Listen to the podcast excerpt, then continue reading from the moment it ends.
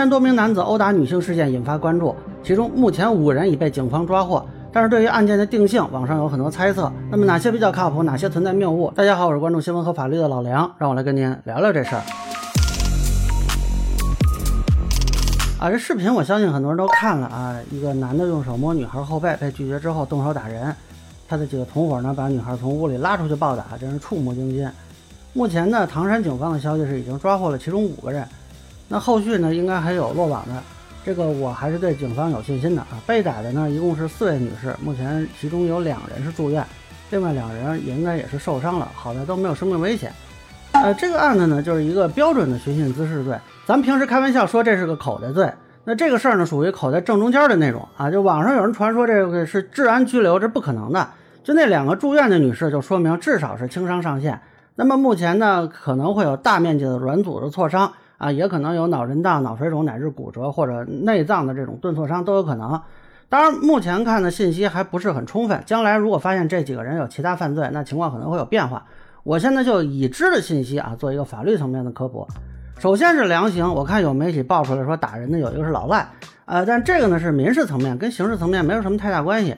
一般寻衅滋事罪啊，判五年以下，五年以上呢是多次寻衅滋事。你比如说这几个人来这个店打砸好几次了。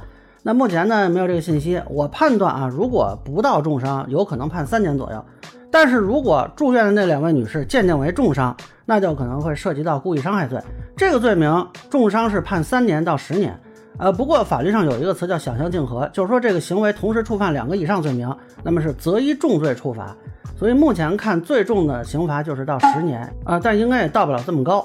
那有些网友讨论说这是不是黑恶势力？呃，包括有媒体也说啊，这个具有黑恶势力的特征，但目前看呢，这个更多的是猜测啊，就是有些人看这几个人比较坏嘛，符合我们在影视剧里看到的对黑恶势力的描述。但是法律上说这是黑恶势力呢，一般是指有组织犯罪，呃，就是说要有以犯罪为目的结成组织，或者说这个组织的日常活动就是犯罪活动。啊，你假设说啊，你们班六个同学出去吃饭，那么跟别人发生冲突，把人给打了。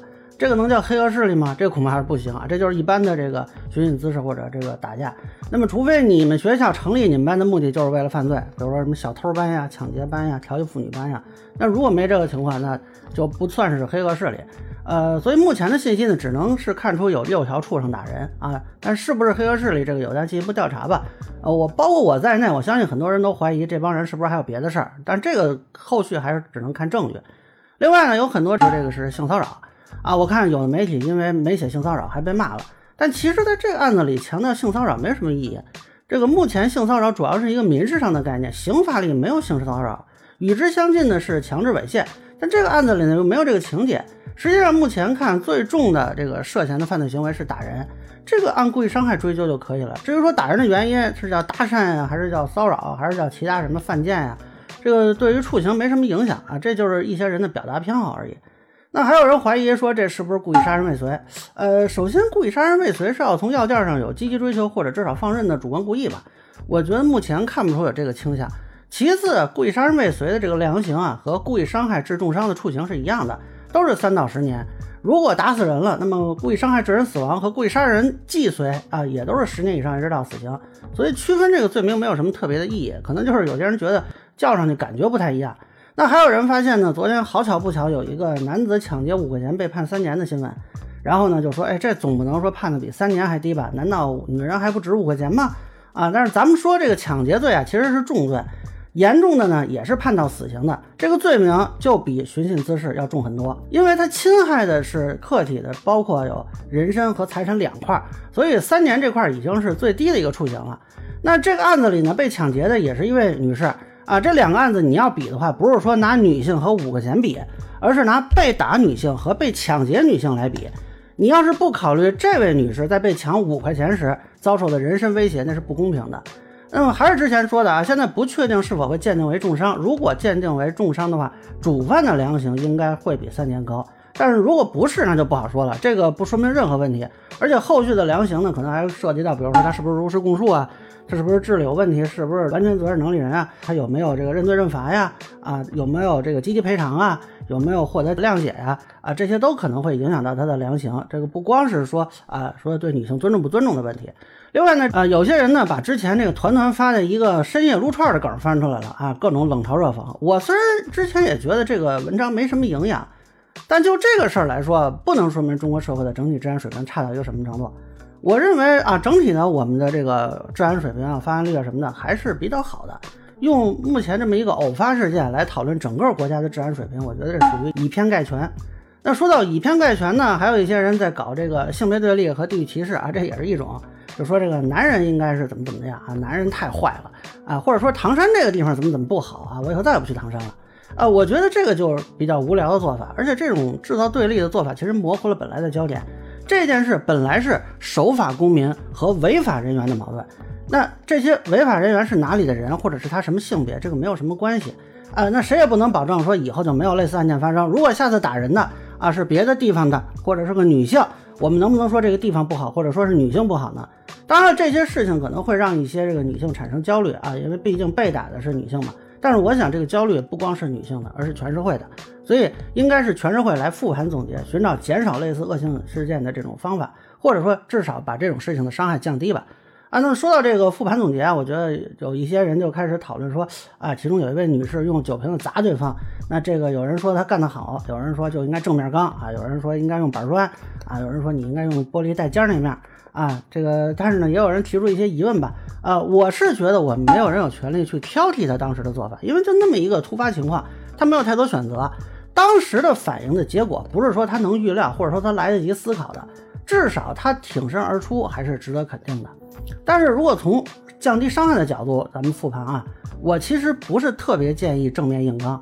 你面对一个身高体重明显占优对手，你拿板砖的结果，很有可能就是板砖被夺取，然后拍你脑袋上。那这个时候啊，钻桌子逃跑不丢人。我以前采访就也会遇到一些人试图啊伤害，或者是抢相机啊，或者是怎么样。那这种情况下，最优选择是什么？跟对方保持距离。那比如说，你就绕着开桌子跑开啊，或者你就在桌子这边，在确保自己安全的情况下啊，如果啊选择报警的话，是比较稳妥的做法。那我看有的网友说啊，凭什么女性要退让，就要抗争是吧？就要正面硬刚，我们不要做完美受害人。这个我坦率说啊，这种想法是送人头的想法，呃，就是一个男性遇到对面几个彪形大汉，也得避其锋芒。什么叫好汉不吃眼前亏啊？而且呢，当时对方明显已经失去理性了。大家看后边有一个人，他打了一位女士，打完之后呢，赶紧过去抱了抱啊。看来这个应该是他自己人。就这帮人的，就说实话已经当时丧失心智了，就是亲爹在面前可能也照打。你这时候你跟他讲道理说啊，这个男性、女性啊，什么法律啊、道德呀，已经没有用了。那个玩意儿就咱们说就是六条畜生啊！你就想象一下，说有一个一米多高啊，这个一百多斤的这么一个畜生在咬你的朋友，然后你跟你朋友说，你不你不要怂啊，你正面刚你咬他呀，是吧？这这不开玩笑吗？而且退一万步说，你当时真说啊，比如说一下把他拍那儿，这人死了或者残了，你也有法律风险。咱们看这个事儿，当时如果就停留在砸酒瓶的这个瞬间，这个时候男子徒手，你们俩是手里持有酒瓶砸对方。如果换成板砖啊，这个就典型的属于叫手段的不适当啊，是不是能被认定为正当防卫？我觉得很难说啊。咱们就说不追究刑事责任，治安或者民事责任也有可能啊。那假设啊，当时这男的碰瓷儿，吧唧往地上一躺啊，大概率还得管你们要钱，这个法律风险呢是有的。对吧？你有些时候这就是什么癞蛤蟆爬脚面，它不咬人，但它恶心人呀。你你是不是有问题呢？所以追究违法者的法律责任啊，我很赞成。但是鼓励正面硬刚，我觉得从各个角度看都不合适。这个时候你钻桌子底下，或者说用桌椅把自己跟对方隔开，可能效果会更好一些。